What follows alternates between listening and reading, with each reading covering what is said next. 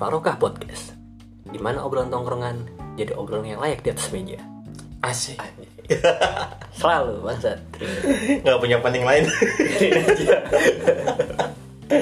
ya ntar lah kalau lagi ada baru kalau baru kepikiran.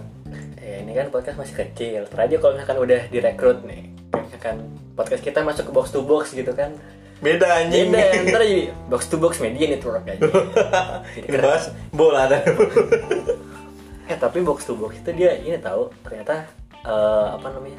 Jadi dia tuh kayak satu satu perusahaan yang menghimpun beberapa podcast gitu. Oh, Jadi kayak kayak grup gitu loh.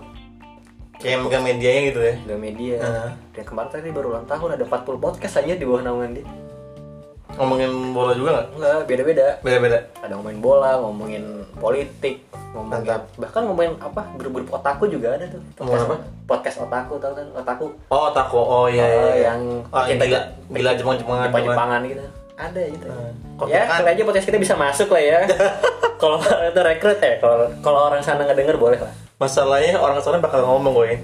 Apa? Ini fokusnya ngomongin apa sih podcast kita? iya sih, bahasa basi doang anjir. Komen-komenan mulu. Hmm. Di depan komen ribet amat sih. ya maklum. Lu gimana? Lu maklum apa baik dikomenin pengangguran ya? Pengangguran anjir. Bangsat, Anda juga calon pengangguran ya, Tai. Ya sejatinya emang calon wisudawan adalah Calon calon pengangguran.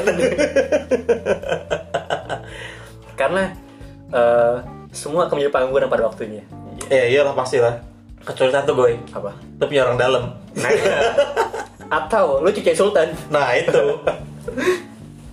BTW, lu selama udah, berarti lu lulus dari kapan goy? Sekarang Desember, ah baru sebulan aja. Baru sebulan. November baru lulus. Nggak lu yudisium dari kapan? November. November. November. Satu bulan lah ya. Lu satu bulan itu lu udah nyiapin CV. CV Ya udah. sama kayak gawe. Ah, ya udah. Gue bahkan ya dari gue skripsian tuh bulan Juli kan. Hmm. Itu gue udah mulai nyiapin CV aja. Agustus gue udah mulai lamar-lamar internship sih. Iya iya. Cuman ya belum ada panggilan. Ya, gitulah. Namanya hidup. Dipanggil mulu. Paling gampang ya dipanggil yang maha kuasa. Dik banget anjing. Enggak, itu bukan doa ya. Harus garis bawah yuk. Ya kalau mau nggak apa-apa. Enggak, makasih. Gue masih pengen punya anak istri. Pacar nggak punya kayak gitu. Iya ya lah bro. Kan gue sering neken nikel loh. Pacar Apa, tuh pacar tuh urusan gampang. Oh iya. Yang penting udah siap segalanya dulu. Oke. Eh Lu btw. punya rumah, punya harta, ya kan? Hmm.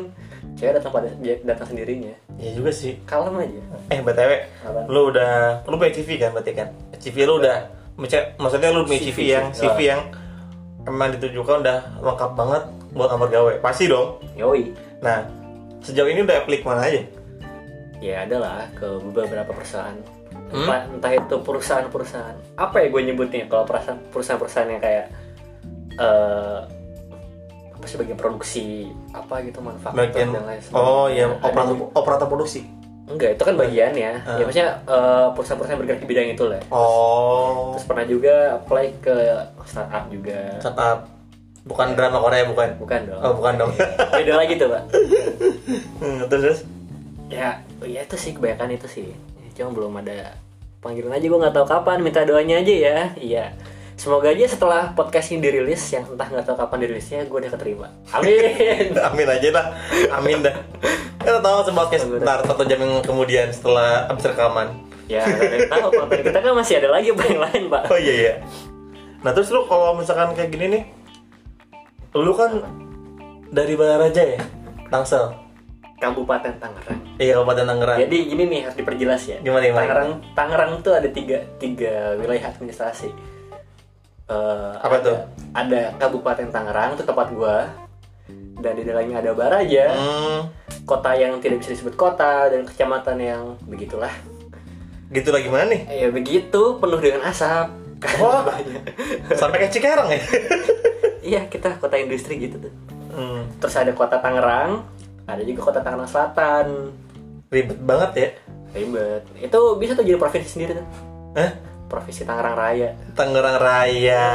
itu pernah ada wacananya malah. Tangerang Raya siapa yang Solo Raya tuh? profit ada hubungannya bapak. Terus terus? Ada lagu Indonesia Raya. Basi lo anjir. Raya Family aja. ya itu jadi ada tiga dan nggak tahu kenapa ya kayaknya sih eh, daerah Tangerang tuh itu eh, di Banten ya khususnya ya Hmm. kayaknya emang emang diproyeksikan sebagai daerah industri karena eh, di antara kota kabupaten lain di Banten tiga kota ini sih salah satu eh, bukan salah satu salah tiga kota yang punya eh, Potensi. pendapatan pendapatan Oh. pendapatan dan potensi ekonomi ter- Hmm. terbesar ya selain Cilegon dan Serang gitu. Berarti kalau dilihat dari Tangerang, Baraja sampai Cilegon itu kan satu garis lurus ya itu kan. Satu garis lurus sampai ke Merak gitu kan. Iya. Berarti emang daerah sana bakal diproyeksikan bakal jadi daerah industri gitu nantinya. Iya, dari yang gue baca sih kayak gitu tuh. Hmm. Apalagi sekarang eh, Kabupaten Tangerang ya. Ini berdasarkan data dari yang gue temuin di deskripsi gue. Wush. Anjay, iya skripsi kan perburuhan lupa lihat. Wajar. Relate ya, relate, Relate. Dan skripsi kan harus berguna. Nah, Oh. di sini gue menyampaikan isi skripsi gue. ya itu dari dari temuan gue, data BPS kalau nggak salah dulu tahun 2018 tuh terakhir. Itu di Tangerang tuh ada total ya Hmm. udah ada 17.000 perusahaan yang berjalan. 17.000 perusahaan. 17.000 perusahaan. Dan itu 2018 ya. Bisa nambah sekarang. 2020, 2021 tuh bakal nambah lagi. Itu baru Kabupaten Tangerang, belum di daerah kota, belum di Tangsel. Hmm. Nah, apalagi sekarang kan Tangsel tuh lagi diproyeksikan juga tuh buat eh, ngediriin kawasan apa namanya? Industri. Kawasan industri juga. Hmm. Dan rumornya tuh kan eh, apa namanya? Pabrik Oppo. HP Oppo. Ya, Oppo? Iya, Oppo. iya. Nah itu bakal didiriin juga tuh di Tangsel kalau nggak salah. Daerah, Hmm. daerah Tangerang lah. Antara antara Tangerang kota atau Ta- Tangsel. Nah itu juga bakal jadi salah satu perusahaan yang menyerap banyak tenaga kerja tuh. Total kalau nggak salah butuh tenaga kerja sekitar 8.000 ribu. Protokol lokal nggak nih? Ya kalau udah ada sih masukin banget. 8.000 ribu orang dan itu udah termasuk eh, operator produksi, bagian produksi ataupun bagian eh, kantornya lah. Total 8.000 ribu orang. Biasanya 8.000. kalau bagian bagian pet perusahaan gitu ya, karena gue juga tinggal di Cikarang yang ya lu tau lah, Kenapa? the city of macet, the city of Asap. asap, kabut asap. kabut kabut asap, kabut kabut asap asap beda. kita bisa ngebandingin Apaan? gimana kabut di Purwokerto dan kabut di Cikarang. Ada perbedaan secara mendasar. Nah itu sangat jelas, sangat jelas. Di Purwokerto kabutnya enak, dingin, Pagi-pagi seger. ada air-airnya gitu. Nah, pagi-pagi, hmm. Di Cikarang kabut, lu ngisep. Habis tenggorokan eh tenggorokan paru-paru lu. Tapi emang kalau di sini ya kalau kalau- ngebahas apa namanya kondisi daerah mana daerah ki- daerah Purwokerto yang notabene masih alam-alam masih enak gitu kan sama daerah kita. Dulu pernah nggak sih lu pas sekolah telat sekolah telat sekolah nih bilang bu kenapa kenapa kamu telat macet SMA gue ngalamin sih. SMA juga masih alam sama Cuma Kan- cuma emang karena kebegoan gue juga. Hah? Jadi gue SMA tuh biasanya masih jam 7 Hmm. Gue jam 7.15 baru berangkat. itu salah lu bego Iya, emang. Nggak. Ditambah macet lagi. Enggak, tapi emang di luar itu, di luar kebegoan lu. Tapi emang terkadang di daerah-daerah industri ini ah, kayak pagi kan jam kantor. Jam Jam, kantor. tuh jam chaos kan? Chaos. Jam Tambah chaos. jam sekolah. Iya, jam sekolah, ditambah jam sekolah. Iya. Itu macet beneran macet, cuy. Macet ya. Nah, gue pernah waktu itu pagi lagi hujan. Eh, Pagi-pagi lagi hujan. Dan itu tuh kacau banget. Gue gue gue kan tinggal di, di salah satu perumahan. hmm. Nah, perumahan gue tuh di, di jalan utama Perubahan. Iya, jalan jalan jalan, jalan utama. di dalam perumahan itu. Iya, nah Ya, dan- terus? terus, rumah gue tuh nyambung men sampai mana sampai jalan utama itu. Cuman jarak ja- jaraknya jauh men padahal dari dari dari mana pintu masuk perumahan sampai sampai sampai ke dalam tuh Ah. adalah 2 kilo. Ah. Nah, cuman cuman apa namanya ketika ketika apa namanya ketika gue hari itu lagi apes itu tuh lagi pagi-pagi hujan jam kerja jam kantor itu tuh macetnya satu kilo ke dalam perumahan karena perumahan gua juga ternyata Hah? itu adalah jalan potong ke industri juga Hmm. dan Jadi itu di, di perumahan aja macet. macet anjing dong gak lu Di perumahan macet bisa-bisanya. Cuma itu tahun 2000 itu gua tuh kalau kalau nggak nggak salah gua masih kelas kelas 10 atau kelas 11 masih ingat banget gua tuh dulu Kebayang nggak lu pagi-pagi kan? Lagi mandi, lagi boker, enak-enak. Banyak suara klakson. Iya, Kak. dan untungnya rumah dan untungnya rumah gua ada di blok dalam jadi Oh, jadi masih aman Oh, nggak begitu ketika gua- berasa ya. iya ketika gua ke depan wah anjing udah hujan apa kan biasanya orang kan orang kalau misalnya gitu dia ngakalinnya bahas sekolah pakai pakai jas hujan kan Hmm. Gue ngakalin pakai kayak gitu Terus? pas nyampe depan macet macetnya chaos kan Ah. satu dalam satu, lu bayangin lu bayangin aja satu kilometer dalam sampai dalam perumahan gua Hmm. dan gue bete Gokil. dong Gokil sih. gue bete dong anjing gue bete banget ya gue balik balik ke sekolah. Hah? Sekolah. Bagus sekali. Generasi kita ini emang solutif banget loh.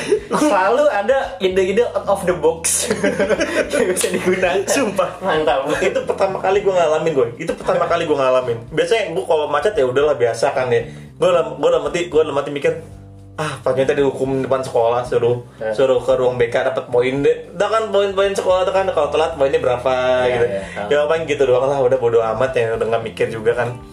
Dan ternyata macetnya banyak kayak gitu ya gue gue gue gue ogah dong gue balik lah gue balik ya. Motor motoran balik. Ah. motor balik udah udah bete udah. Tanyain tuh kenapa nggak sekolah? Gini gini gini. Wah nggak bisa diakses. Wah, mas jangan bisa diakses. Gini beneran kacau kacau kacau kacau kacau. Terus kata malu gimana? Hah? Kata malu gimana? Ya dia karena mungkin dapat laporan dari bokap yang kerja juga kan Ah. jadi ya ya udahlah ya udah nggak apa-apa ya Gak apa-apa, dimaklumi ya, mantap sekali. sebenarnya nggak dimaklumin cuman dia dia pun mau solusi apa Iya. Gitu kan, dia kan susah mungkin posisi dia gitu kan Mau terbang juga nggak bisa. ya makanya kan Ya. balik lagi ya, maksudnya eh, emang daerah-daerah industri kayak gini tuh macetnya kadang-kadang nyebelin gitu. Nyebelin. nyebelin gitu nah kalau lu tabrakan sama ditabrakin sama kondisi di sini di Purwokerto lu kuliah telat ditanya alasan apa macet Kayak tidak mungkin. tidak mungkin.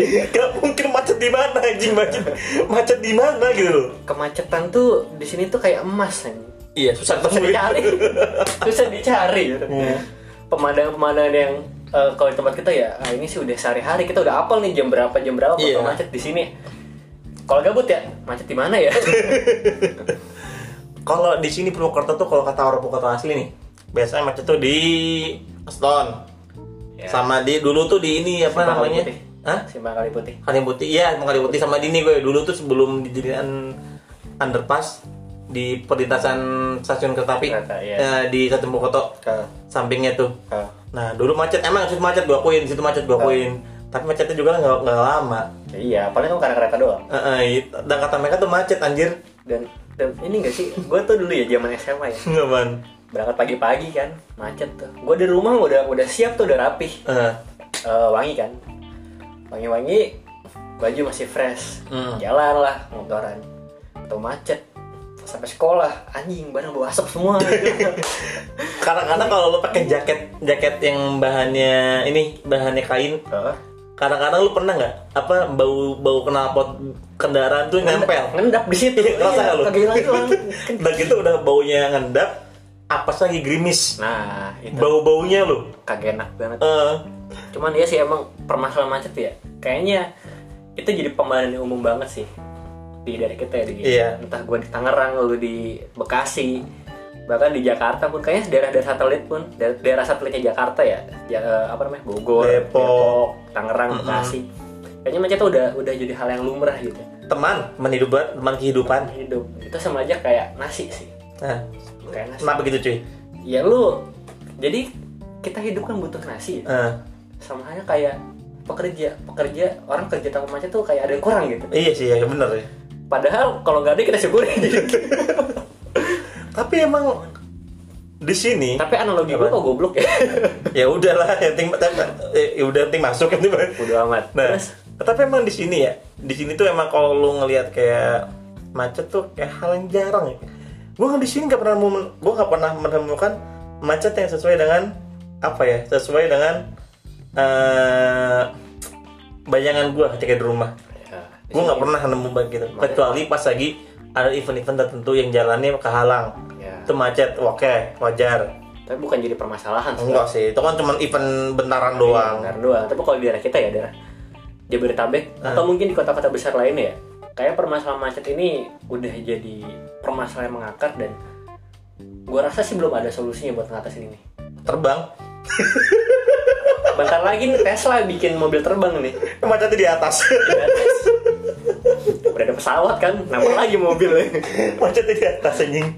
Besok bawa sini hilang pakai jetpack. Kita nih polisi dong. Kita di polisi anjing. Ya per- permasalahan yang nggak ada ujungnya gitu. Sekalipun lo udah bikin eh, underpass atau bikin flyover gitu kan Hmm. buat buat melerai kemacetan tapi toh tetap aja eh, tetap aja. Tetap aja. Bakal ada bakal ada aja. Macet di mana-mana gitu. Eh ngomongin underpass nih. Kenapa? Sumpah gua agak kaget sama bangunan di sini cuy. Kenapa? Jadi kalau lu nih buat lo nih buat lo yang belum pernah ke Purwokerto lo pakai mobil Oh. pakai motor kalau lu udah masuk daerah Jawa Jawa Tengah sampai ke Purwokerto lu nggak akan nemu palang kereta api. Semua udah pakai underpass sama ya Ah. keluar tol pintu Brebes dari Brebes sampai sampai sini Purwokerto doang sampai Purwokerto udah ketemu underpass sama jembatan. Dan itu bener-bener menurut gua pembangunannya keren sih. Itu keren banget asli. Jawa Tengah ini bener-bener keren. Ketemu lagi tuh di perba- perbatasan ini ya? Banyumas Kebumen eh enggak di Kebumen ya? Iya Kebumen daerah Kebumen baru Itu- ada. itu di Supiu? Iya, Emang ada perlahan? Ada. Kan bukan jalan utama itu. oh ja- iya karena pasal dipindahin soal dipindahin ya itu keren sih maksudnya kayak di daerah industri itu kayak macet ya hal yang biasa di sini kayak Iya, beras nggak ada anjing. Bahkan bahkan pelebaran jalan pun itu nggak nggak menjadi solusi untuk mengatasi kemacetan. enggak. Bahkan kebijakan di Jakarta pun yang memisahkan apa namanya? Oh jalur Jam- lambat jalur cepat ya? Itu satu. Sama ini yang jam-jam ini loh pulang kan jam-jam berangkat kantor sama jam sekolah itu kan dibedain juga kan. Dampaknya Oh, jadi tahu deh, jadi, tuh? jadi siswa-siswa di Jakarta ya ini mungkin sepengetahuan gue kemarin-kemarin atau nggak tahu ada berita baru lagi atau enggak jadi siswa-siswa di Jakarta dari yang gue baca sih Hmm. itu berangkatnya lebih pagi dibandingkan orang kantor itu untuk mengatasi eh, apa ya pemadatan jalan. Karena jadi orang-orang sekolah kan juga banyak tuh Hmm. berangkat terus tambah lagi orang-orang kerja kan numpuk-numpuk kan kalau di saat yang bersamaan nah itu kan dibedain jamnya tapi tapi kasihan siswanya sih lebih pagi juga Enggak, jadi tapi iya sebenarnya tapi kayak itu diimbangin ya dengan kebijakan sekolah untuk memulai KBM lebih pagi. iya Iya. lebih pagi Oh, ada gitu. ya? Ada. Oh, ya itu masih make sense sih. make sense ya. Make sense cuman sih. cuman ya kalau gue kasihan siswanya Ya, pagi kasihan banget emang. Nah, itu pun nggak nggak menutupi ya nggak nggak apa ya nggak cukup sebagai solusi gitu Heeh. karena sekalipun lu udah dipagiin mau jam berangkat kerja atau jam pulang kerja pun sama tetap macet juga. Iya sih. kalau menurut gue malah permasalahan macet ini ya nggak akan bisa kelar kalau misalkan kita nggak ada pembatasan kendaraan sih. Ibarat gelas nih. Hmm. gelas lu kasih air terus-terusan. Nah dia kalau dikasih gelas eh kalau di mau Kalau gelasnya ke saya terus, nggak kalau gelasnya mau selebar apa pun mau segede apa pun tapi kalau air itu nggak pernah berhenti bakal tetap luber dong. Iya. sama aja kayak jalan mau selebar apa pun mau sebaik apa pun kan. Kalau misalkan kendaraan nggak perlu batasin ya tetap aja bakal macet-macet juga gitu. Jadi menurut gue ya solusinya ya atau mungkin ini udah, udah dipikirin juga sama pemangku kebijakan gitu. Wih, kenapa tuh? eh itu dibikin dibikin pembatasan kendaraan. Idealnya ya. Bagus, misalkan misalkan cuman kendaraan yang eh, berumur 5 atau 10 tahun eh, terakhir yang diproduksi gitu baru bisa baru Hmm. baru jalan atau eh, sebenarnya sistem ganjil genap ini juga salah satu langkah yang menurut gue eh, apa ya eh, out of the box juga sih jadi Tapi work man. Iya, dan itu berhasil Heeh. dengan ada pembatasan pembatasan itu. Nah itu itu itu makanya karena menurut gua ya lu jalan mau kayak gimana pun kalau nggak dibatasin ya tetap aja bakal luber luber juga tempat Iya. di mana-mana. Iya. Dan menurut gua salah satu langkah yang harus diapresiasi oleh dari dari eh, apa namanya pemerintah provinsi DKI ya dan dan bisa di- diterapin ke kabupaten lain mungkin itu soal pembatasan ganjil genap atau mungkin lebih ekstrim lagi pembatasan distribusi atau penjualan produk kendaraan bermotor ekstrim sih. ekstrim sih itu itu pun bakal mematikan bisnis ya karena jumlah kendaraan di sini aja udah udah banyak tapi kalau misalkan nggak dibatasin dan terus ada penjualan-penjualan baru dan orang-orang terus beli kendaraan ya tetap aja sih Tetap jumlahnya aja ya. bakal nambah Iya. itu nggak akan selesai gitu Termasuk kayak tadi tuh ide apa namanya? Ide mobil terbang. Macetnya pindah di atas. Iya tapi itu bisa jadi solusi sih Oh, ada gue. Teleportasi. nah Wush, i- itu gue tadi mau ngomong cuman gue mikir apa ya transportasi bukan Oh, lu bingung namanya. Bingung namanya. Teleportasi itu namanya. teleportasi oke Eh, Teleportasi anjir. Asik. Ya belum lagi kan tiap tahunnya nih ditambah eh, apa ya, arus urbanisasi Hmm. dari eh, penghuni gue nggak nyebut desa ya karena kan nggak harus desa juga Eh, orang-orang di luar Jabodetabek itu kan Hmm. pada berdatangan kan Hmm, terus yang artinya itu bakal menambah lagi kepadatan penduduk di apalagi di daerah industri kan ya? Dari Jakarta dan kota-kota satelit di Wah, kacau sih emang itu. Ya, itu itu jadi salah satu permasalahan juga sih. Sampai akhirnya kenapa macet ini jadi permasalahan yang terus terusan dan nggak pernah berhenti dari zaman apa sih zaman Jakarta zaman Ali Sadikin 1970-an tuh udah ada udah ada macet juga. Macet kan adalah teman. Biasakan dirimu. Sama kayak quote-nya Patrick Apa? hidup itu tidak adil maka biasakanlah oh yes. Macet itu macet itu ada tiap hari maka biasakanlah cuma nggak disirah doang anjing. Iya. The best banget tuh yang Patrick panutan gue anjing. Kalau ngomongin urbanisasi itu biasanya ya ada lagi nih goy. Apa? itu ngomongin juga itu juga bakal berdampak sama ketika lu punya tetangga baru. Kenapa tuh? Orang baru pindah misalnya. Ah. eh lu tinggal di perumahan berarti kan ya hmm. perumahan itu kan kaitannya sama orang-orang pendatang. Iya nggak sih? Iya iya nggak iya buat tanya lu ya apa nggak Iya, karena karena gini, gue pun di daerah gue juga ya. Hmm. Jadi kayak penduduk itu tersegmentasi loh. hmm. Jadi orang-orang pendatang itu ditempatkan di bukan ditempatkan ya banyak ada di perumahan. memilih tempat entah ya entah entah memilih atau dipilih ya. Pokoknya kebanyakan di situ Hmm. di perumahan. Sedangkan eh, orang-orang lokal Tergeser. yang, yang emang asli besar di situ itu kebanyakan di perkampungan. tergeser mereka Iya. Dan bahkan ya eh, kasusnya temen gue, jadi dia emang tinggal di kayak perkampungan gitu. Mhm. Nah itu dipisahin tuh Hah? penduduk penduduk asli situ sama penduduk pendatang. Eh seriusan lu? Serius. Jadi jadi di di, Wah, di, juga tuh. di kampung itu di kampung itu ada namanya komplek Jawa. Rasis anjing. Iya, komplek Jawa karena pendatangnya kebanyakan orang Jawa. Nggak itu emang komplek Jawa tuh emang mereka emang mereka menamakan diri mereka begitu atau mereka dapat stigma dari itu? Dinamakan dinamakan oleh penduduk-penduduk lokal situ. Oh. Padahal tuh sebenarnya satu-satu kampung, satu desa, cuma tuh dibatasin sama lapangan, sama sawah gitu kan, sama parit. dusun lah itu mah kayaknya sedusun Ya mungkin desa. mungkin kalau di sini Desa mah gede banget terus. terus. enggak emang desa. Oh desa. Desa. Kalau di sana kan dusun tuh kan istilahnya kampung ya. Ah. Satu di, eh, desa A nama kampungnya apa gitu. Oh. Nah itu kam- di dalam kampung itu terpecah lagi tuh. Ada yang namanya komplek Jawa dan ada komplek mereka nggak nyebut komplek orang lokal sih. Pokoknya ada komplek Jawa dan eh, orang asli sono lah, asli pribumi lah. ha. Iya bahkan anjir lo sampai ada pemisahan segitunya gitu antara pendatang dan penduduk lokal.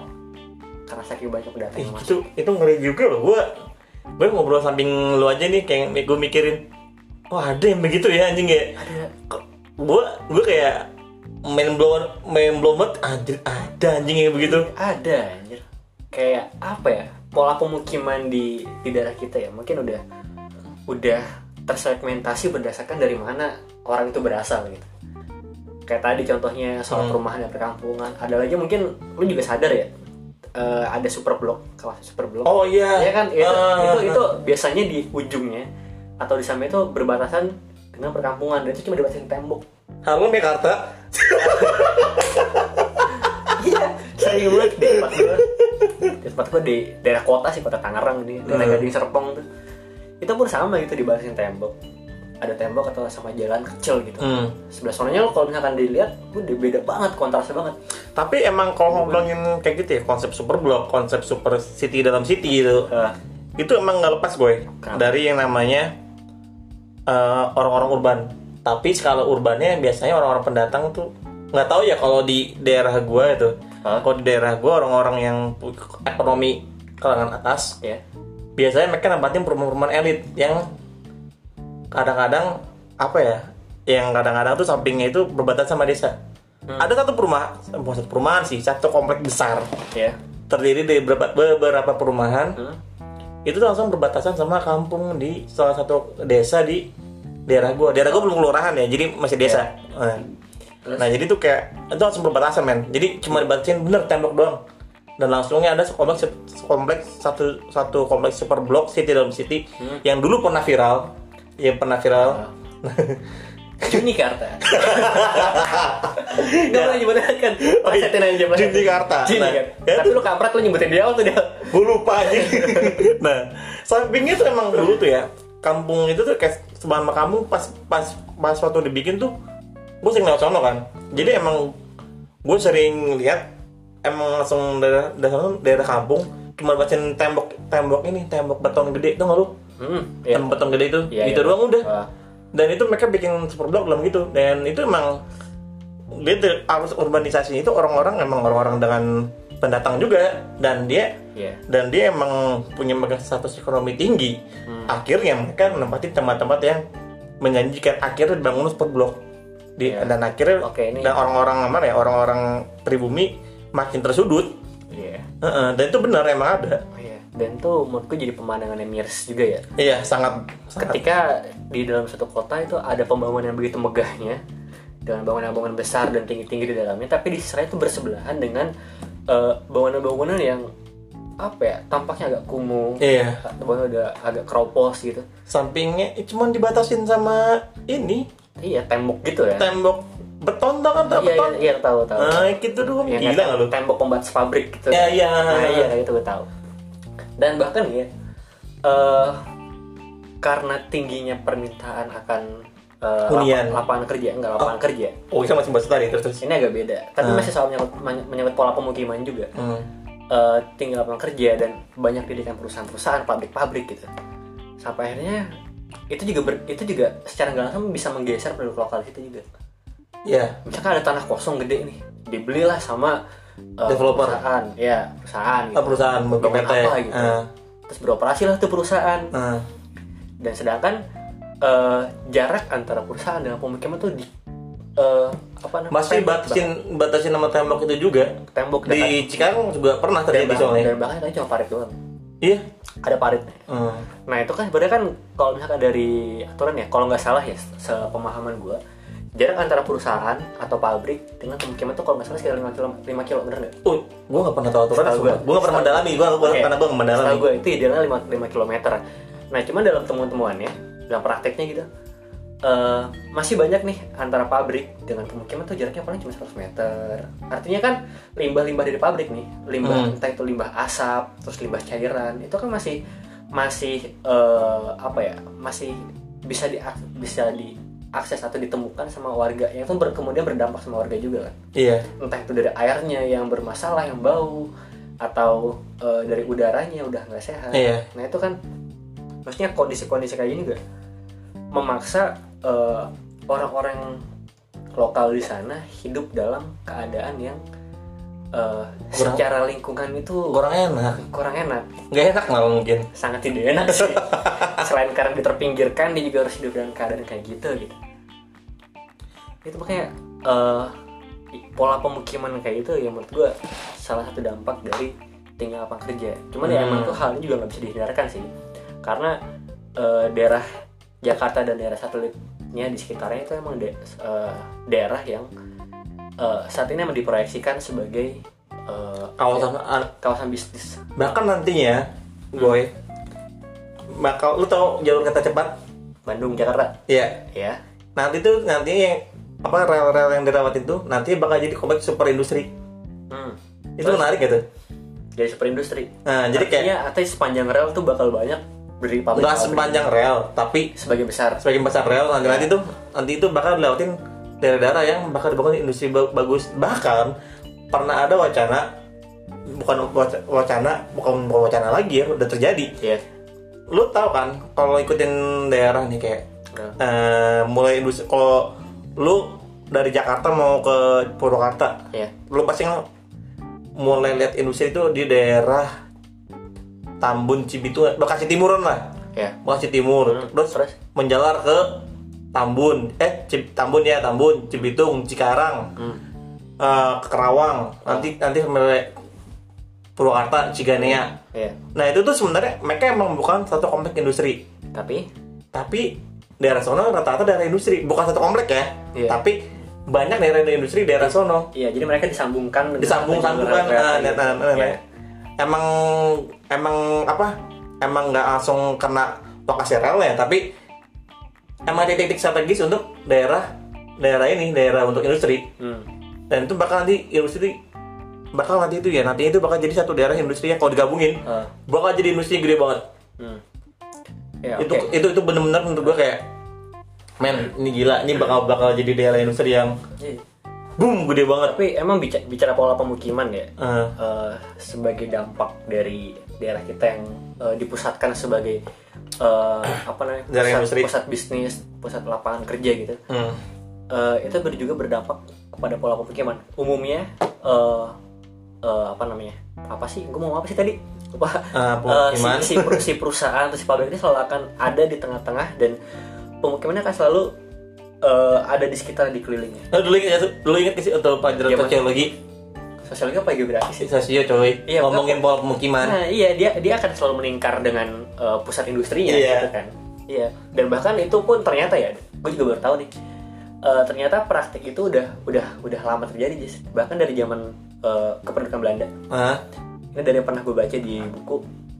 Jadi tahun 1920-an itu ternyata eh, pola pemukiman masyarakat di daerah Batavia Hmm. itu juga emang udah udah kayak gitu jadi eh, sama latar belakangnya kayak yang kita jelaskan tadi di awal soal urbanisasi yang eh, banyak pendatang-pendatang dari luar Hmm. daerah itu berdatangan karena kan waktu itu kan pusat industri juga cuma ada di kota-kota besar Ah, Eh, Jakarta, Bandung, Surabaya, Semarang waktu itu Hmm. jadi pusat industri nah eh, akhirnya orang-orang Sumatera, Sulawesi, Kalimantan itu Datang semua. pada datang ke Jawa Datang semua. datang ke Jawa dan eh, mereka kerja di kota-kota besar itu. Entah sebagai buruh kasar sebagai buruh eh, buruh penting kereta api kerja. dulu buruh pos Ah, mereka kerja. Dan mereka kerja.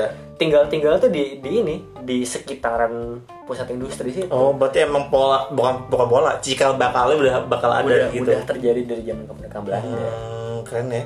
Dan gue pun baru tahu itu ternyata eh, pola pemukiman sekarang tuh udah secara turun turun temurun emang, emang akan selalu kayak gitu gitu. Nanti juga bakal selalu gitu dan makanya nih makanya nih kalau kalau kalau nemu orang ya kayak nemu orang di sini mau kerja tadi mana kerjanya di sono ngerantau aja tahu ngerantau aja ke daerah-daerah industri. Iya. Ya kata-kata mati ya alhamdulillah nambah tanggal baru. Ntar makin penuh. Ini juga sih berarti berarti kan kalau kita telah lebih jauh ya, berarti kan ada sebenarnya ada permasalahan juga di daerah-daerah di mana daerah belum bisa memenuhi kebutuhan lapangan kerja nah bener banget yang pada akhirnya orang-orang orang daerah pada datang pindah, ah. ke daerah kota. pembangunan gak merata lah pembangunan gak merata Iya. orang masih memandang Jabodetabek itu sebagai daerah seksi seksi dalam untuk mencari nafkah ya Ya secara UMR gede pak. Iya. jadi mereka masih tergiur "Ya udahlah pindah ke sono gimana gimana gimana gimana gimana penting berangkat ya? Dan bahkan kampretnya nih ya kenapa tuh? dengan jumlah UMR di sekitar Jabodetabek yang gede. Iya.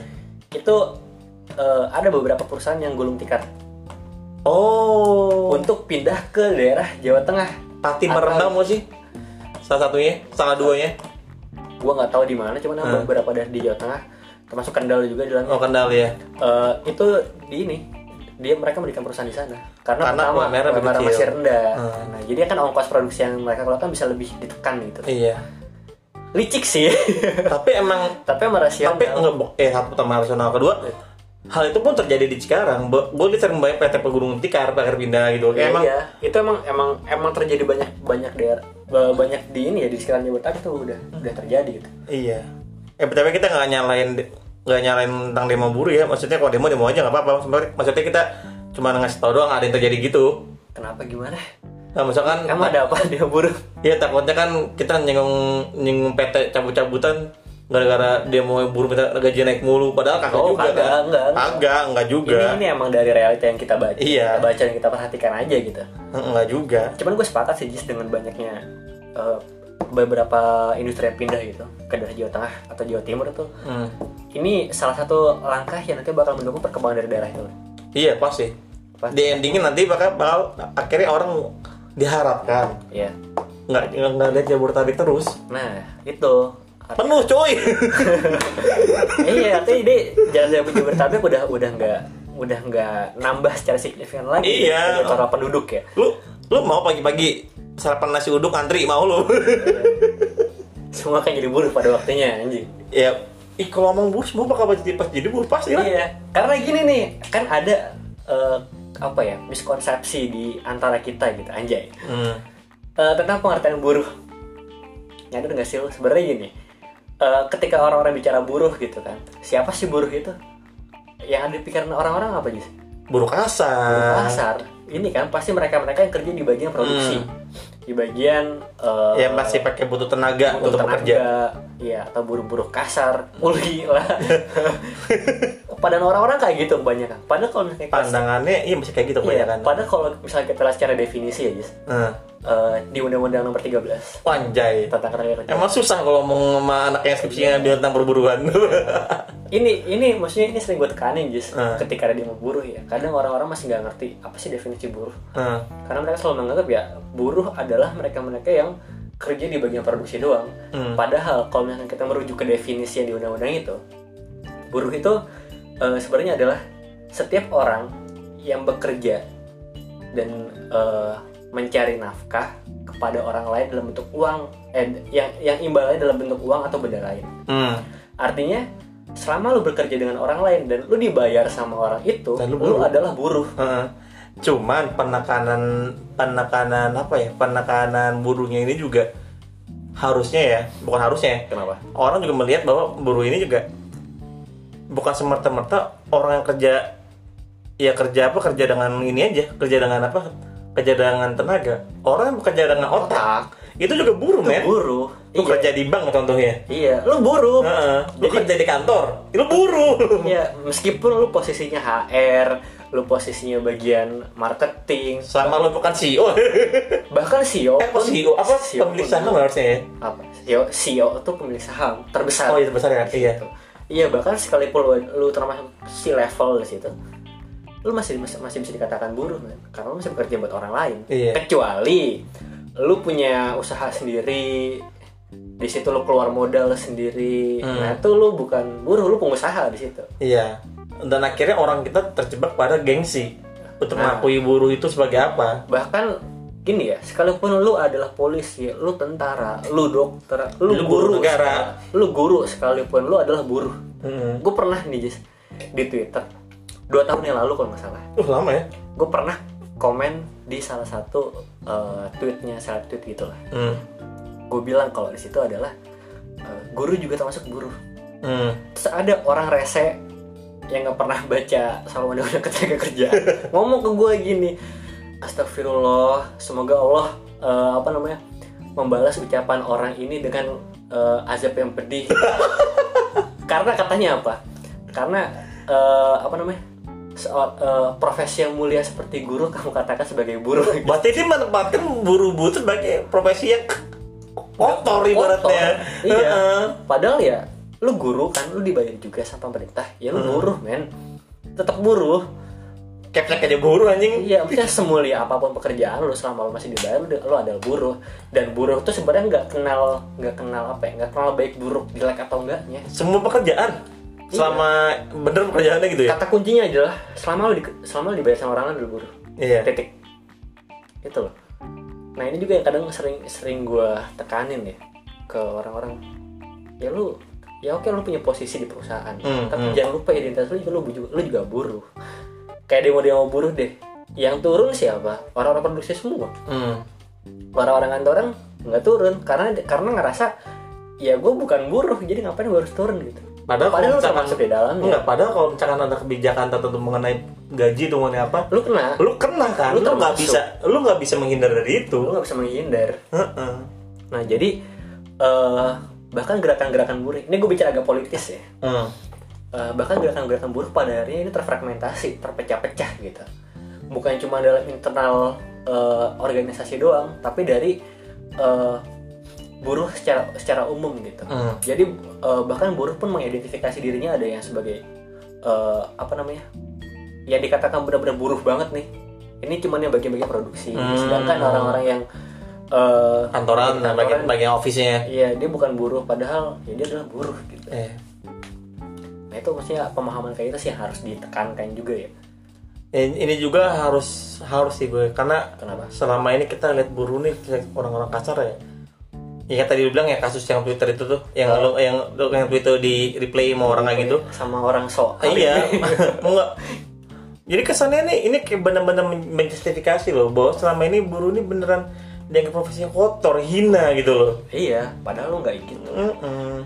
Dari pelajaran sosiologi yang gue tangkap ya aja ya. Anjay. Zaman SMA, guru gue guru gue selalu nekanin gini. Eh, pekerjaan apa pun jenisnya itu termasuk eh, apa ya, itu hanya tergolong eh, itu hanya terdif- terdiferensiasi gitu. Dia nggak nggak punya strata. Hmm. dia nggak punya eh, ukuran tinggi rendahnya. Jadi pekerjaan itu ya dia cuma berbeda-beda aja tanpa ada strata. Nggak ada Hmm. yang baik nggak ada yang buruk nggak ada yang jelek nggak ada yang bagus. Semua sama aja pekerjaan. Hmm. bahkan lu presiden pun sama aja. Sama aja sebagai buru-buru juga. Jadi nggak tepat kalau misalkan kita eh, apa ya? Menjustifikasi Justif- buruh. iya justifikasi buruh bahwa buruh adalah pekerjaan kotor Hmm. nggak men. Semua pekerjaan adalah mulia. Gus. serius. Karena ketika lu bekerja lu bukan cuma bekerja buat diri lu sendiri. Wah, lu bekerja buat orang lain lu bekerja buat orang tua buat adek lu buat anak lu buat istri lu itu mulia men. bahkan pedagang asongan tuh harusnya lu salut sama mereka. Mereka bos iya. mereka punya modal Secara mereka secara punya modal status sendiri. mereka bos. iya mereka punya modal sendiri loh buat jual Modal sendiri, muterin sendiri, lakuin sendiri. Dia pengusaha. Mandiri, mandiri banget gila. dia pengusaha jadi ya gitulah kalau misalkan eh bicara buruh gitu emang selalu aja emang selalu ada aja gitu dampak bukan dampak ya stigma stigma soal buruh yang melekat di sana yang mereka berdampak Iya. berdampak dengan eh, apa kehidupan para buruh itu juga Tapi nih, Hmm? karena masih buru-buruan nih, kenapa nih gimana lu ngeliat buruh sekarang nih? Asik ya? apa nih asiknya Hah? asiknya gimana Lu apa namanya ngeliat buru-buru sekarang tuh lebih ke eh, dia bilang tadi lu bilang gerakan mereka udah sendiri-sendiri kan. oh, Nah tuh mereka lu menangkap itu gimana? Dengan mereka mungkin yang gua tangkap kayak mereka tuh berjuang sendiri-sendiri. iya iya emang iya mereka berjuang sendiri jadi gini oke gue bakal bicara soal skripsi gue lagi ya Gak apa-apa, selalu aja. iya jadi Kita kita berusaha Eh. kita, kita berusaha melihat orang-orang yang melihat kata buruh ini sebagai sesuatu yang lebih kompleks lagi. oke Jadi kita jangan sampai bukan jangan sampai kita juga berusaha membuat siapa pun yang denger ini hmm, ngelihat bahwa buruh juga termasuk salah satu profesi yang punya perjuangan yang menarik untuk diketahui orang. ya oke Eh, sebenarnya gini ya gue mulai dari mana aja sih ya Ya tahu anjing, lu yang ambil skripsinya. Iya sih gue bakal eh, bicara agak lebih politis dan perlu dibawahi di garis bawahi. Di garis bawahi adalah makna politis di sini kita nggak selalu mengidentikan polis politis atau hal-hal yang bersifat politik itu nggak selalu berkaitan dengan Partai. partai, DPR, Iya, legislatif, eksekutif nggak. Maksudnya eh, kita sebagai sebagai orang politik nih ya, sebagai eh, mahasiswa politik gitu. Kita juga punya tanggung jawab sih buat menjelaskan apa itu politik ya. Iya. Jadi konteks politik yang gue bawa di sini adalah eh, ada interaksi antara kelompok kepentingan yang dalam hal ini adalah buruh dengan pemerintah sebagai pemangku kebijakan. Hmm. Yang di mana relasi keduanya ini adalah eh, relasi yang sebenarnya eh, bukan bukan ingin mencapai kekuasaan tapi ingin menyampaikan aspirasi. Karena secara nggak langsung eh, buruh dan masyarakat secara umum juga ini kan sebagai orang-orang yang terdampak kebijakan kan. Iya. Jadi mereka pun sebenarnya termasuk ke dalam aktor politik. Dalam aktor politik. Nah, dalam kaitannya soal yang lu tanya tadi soal Hmm. gerakan buruh ya. Eh, dari beberapa temuan yang gue temuin dan bahkan ini pun dari riset dari LIPI di tahun 2013 kalau gue nggak salah. Eh, jadi eh, gerakan-gerakan buruh di Indonesia itu emang udah terfragmentasi gitu, terpecah-pecah dari sekian ribu eh, apa namanya serikat buruh, federasi dan bahkan konfederasi itu mereka mempunyai ideologi dan kepentingan masing-masing. Oh. Jadi Apa yang diperjuangkan bisa beda gitu ya? apa yang diperjuangkan bisa beda. Bahkan misalkan organisasi gue dengan organisasi lo gitu, Ah. itu kita bisa beda bisa beda sudut pandang dalam melihat suatu fenomena dan jatuhnya apa? Jatuhnya antar serikat buruh ini mereka saling in loh, saling bersih tegang. Gesek gesek-gesekan. gesek-gesekan. Nah itu yang itu yang bikin eh, gerakan buruh melemah. Hmm. Nah, makanya kalau misalkan kita lihat dari demo Omnibus Law kemarin gitu kan, ada aja beberapa gerakan buruh yang menolak ikut dalam aksi di lapangan. Hmm. Termasuk salah satu informan skripsi gue, Hmm. dia menolak aksi aksi di di lapangan eh, karena waktu itu dinilai aliansi dari gerakan buruh yang ada di tempat gue di Kabupaten Tangerang Hmm. itu udah nggak sejalan dengan eh, apa namanya ideologi mereka Hmm. udah nggak sejalan dengan apa yang mereka yakini pada akhirnya mereka memisahkan diri tuh dari aliansi gerakan tangan dan lebih memilih untuk datang langsung ke eh, Jakarta tanpa ikut terlibat langsung Mhm. di dalamnya nah itu dari kalau dari eh, apa namanya apa Jis? antar antar serikat gitu. Nah terus kalau misalkan lihat dari keanggotaan pun masih sama. Masih ada aja yang eh, belum mau ikut berserikat. Oh. Karena buruh tuh eh, beberapa ya mikirnya masih agak pragmatis. Kita kerja ya udah cuma buat duit. Hmm.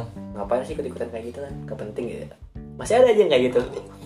Pada akhirnya dia juga berdampak kepada keanggotaan dari serikat.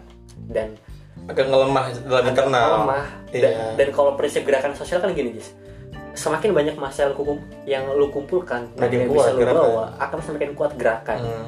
Nah, ketika eh, apa namanya orang-orang yang lu bawa dalam gerakan sedikit, artinya kan ini bakal mengurangi potensi suara lu buat didengarkan, mengurangi kok mengurangi kekuatan gerakan juga. Hmm. Nah itu yang terjadi eh, pada gerakan buruh dari ya sekarang ya yang gue dapetin dari hasil skripsi gue kemarin.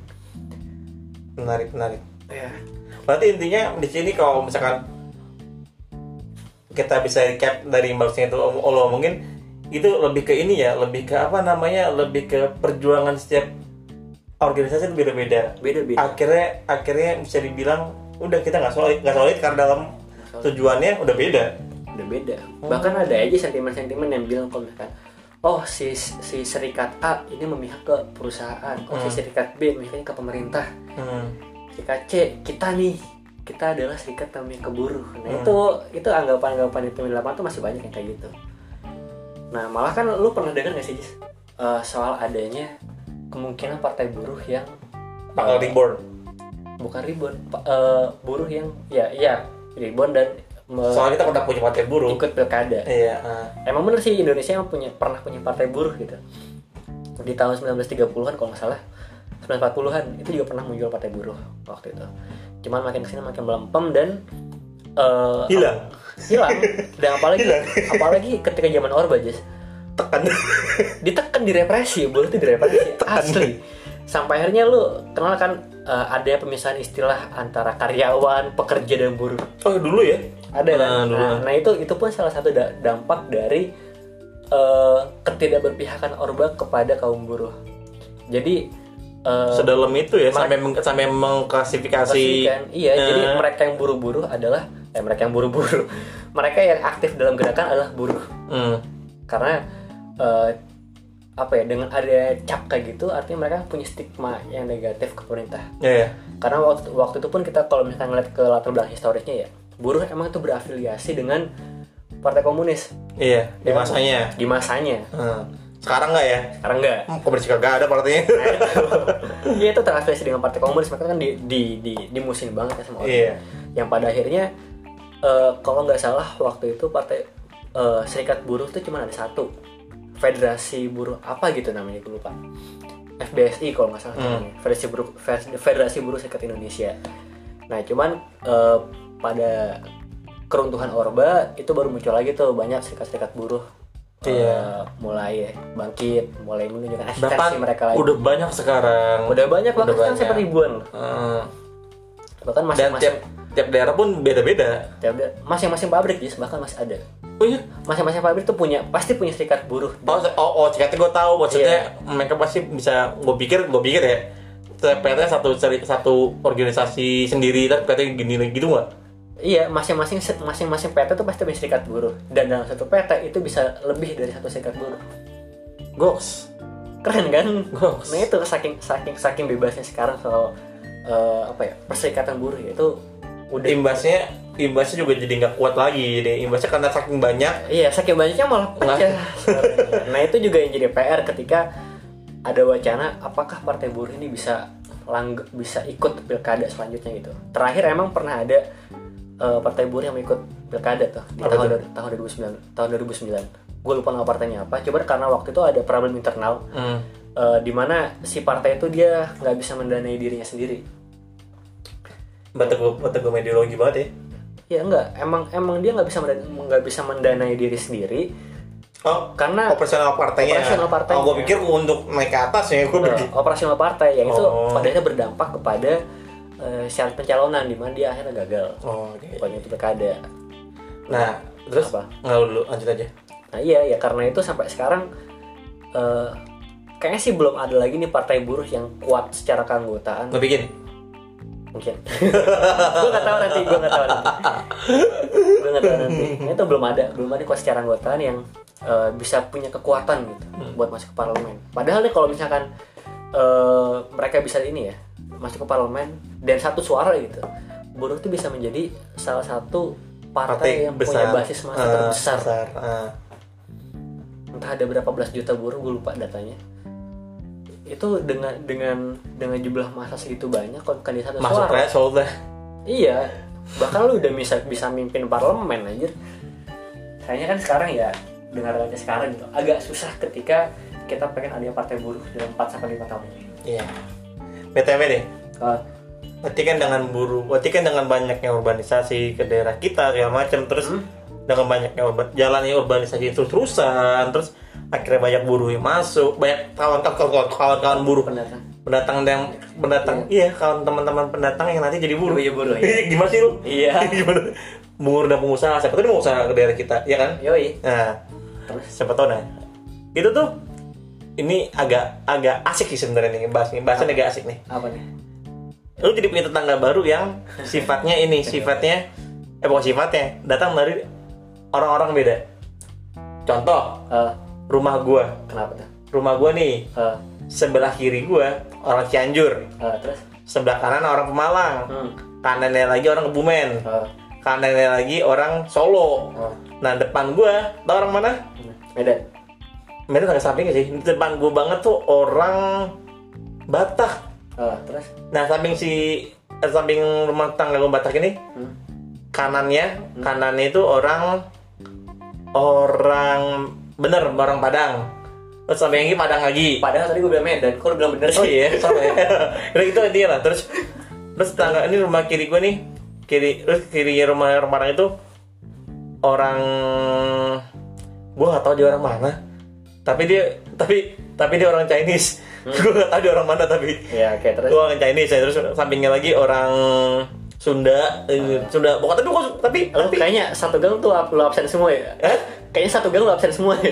karena gue tahu karena gue tahu men Oke, Nah, terus? samping kan apalagi ini apalagi kalau misalkan mereka baru pindah Uh, pasti lo kata ke bawah Nah, gua gua nggak merhatiin sih Hah? gua nggak begitu merhatiin sih nggak pernah keluar rumah ya bro bukan karena karena kalau tetangga gua itu Eh. satu gang itu penghuni lama semua itu udah ada dari, dari gua kecil jadi oh gua lama ya udah ada iya Hmm. ya cuma ada satu dua orang pendatang yang gua ganti gitu makanya gua Iya. gua nggak begitu merhatiin pendatang baru kayak Hmm. gimana Ya, jadi kayak gitu jadi kayak Hah? kalau misalkan nih kalau misalkan ini misalkan kayak gue Hah? dulu tangga gue yang Chinese itu setiap Imlek Iya. bagi-bagi kue ranjang. Hmm. the best dong Ya, enak iya. banget kue ranjang. Uh, nah gitu. Kue terus keranjang meren eh kue ranjang kue ranjang sih? Kue keranjang gue anjing. gue dulu nyebutnya kue ranjang loh. Kue keranjang Kue ranjang ya. iya itu enak banget kue keranjang terus makanya kok agak aneh ini terus terus ada lagi kalau misalkan kita lagi apa kalau kita lagi masak-masak misalkan dalam rangka abis idul adha. Yoi terus? Saya tetangga tuh suka puter-puterin daging tuh. Oh. Padahal kita padahal kita juga dapat sebenarnya Ah, terus? dapat tapi kan namanya tetangga kan ya tuker-tukeran dari dari kalau misalkan di depan gue nih orang orang Padang bumbunya kan lo tau nih orang Padang bumbunya strong banget Yoi, nah itu enak men dan Padang-Padang terbaik, Pak. dia kemarin tuh kemarin pas gue balik gue baru tahu dia kemarin buka usaha warung Padang depan rumah gue Hmm, terus Nah, dia waktu kan sering panasan sering bagi-bagi makanan kan. Ah. Ternyata enak anjing Padang. Ah. Padang enak banget. Terus? Jadi kayak tuker-tukeran makanan tuh kayak sesuatu yang tradisi kalau di rumah gue ya, tradisi yang biasa dan itu enak banget dan karena karena emang ada tuker-tukeran makanan itu kita, kita jadi ngerti loh. kenapa? Kita jadi ngerti bahwasannya makanan-makanan tuh kalau dari daerah aslinya oh begini rasanya ya, oh begini rasanya. Gue kira lu bakal bakal menceritakan kultur dari masing-masing orang dan yang berbeda suku gitu. Tanya ujungnya makanan juga. orang kan kalau hobi makan bro tapi emang kalau ngomongin kultur kalau mungkin kalau ngomong secara kultural kultural orang-orang mungkin karena udah lama ya gue jadi kita nggak bisa bedain nggak nggak bisa meng, kalau gue ya nggak mungkin udah nggak bisa mengidentifikasi wah orang dari sana begini nih orangnya sini nggak bisa karena mereka ditum mereka dipaksa hidup untuk berdampingan Hmm. mau nggak mau berbaur dong Yoi. nah itu dan gue sukanya apa Apa? dari daerah kita Kenapa? nih buat yang baru dengar nih jadi kalau daerah kita nih kalau daerah gue deh gue gak tau daerah gue kalau daerah gue tuh akhirnya karena emang Cikarang itu udah salah satu apa ya tempat destinasi untuk untuk apa namanya ngerantau Hmm? jadinya setiap orang-orang yang ngerantau tuh akhirnya mereka jualan gue Hmm? mereka jualan Terus yang gue suka apa? Apa? orang Palembang asli Jual pempek. jual pempek. Enak anjing bebek sumpah. Enak. Makanan mulu tak lu. bebeknya sumpah Nah, kayak pempeknya kan dia kan dia nggak dia, dia pasti self branding dong. Nggak mungkin enggak kan? Pempek Palembang apa gitu kan. Hmm. besok kalau Palembang eh sampai gue sampai gue paham loh. Pempek enak kalau daerah gue ya dilabelin depannya C Apa, Cek? C nggak tahu artinya apa tapi misalkan nih kalau pempek saya gue beli pempek C lah Oh. namanya begitu C lah Cek lah. Eh, C terus lah digab- dipisah Oh. nah gue beli tuh Kayaknya itu lebih kayak ini gak sih Apa? kayak sebutan gitu. Sebutan Mungkin. orang-orang. gitu. Mungkin. Kalau kalau misalkan kalau di Jawa ya kayak Bude siapa gitu. iya Ya kan? daripada kayak udah contohnya eh, kayak iya kayak panggilan gitu. panggilan gitu kan Kayak panggilan. Wah, ketika mereka pakai branding begitu, Yo. anjir pempeknya beda, enak banget sumpah.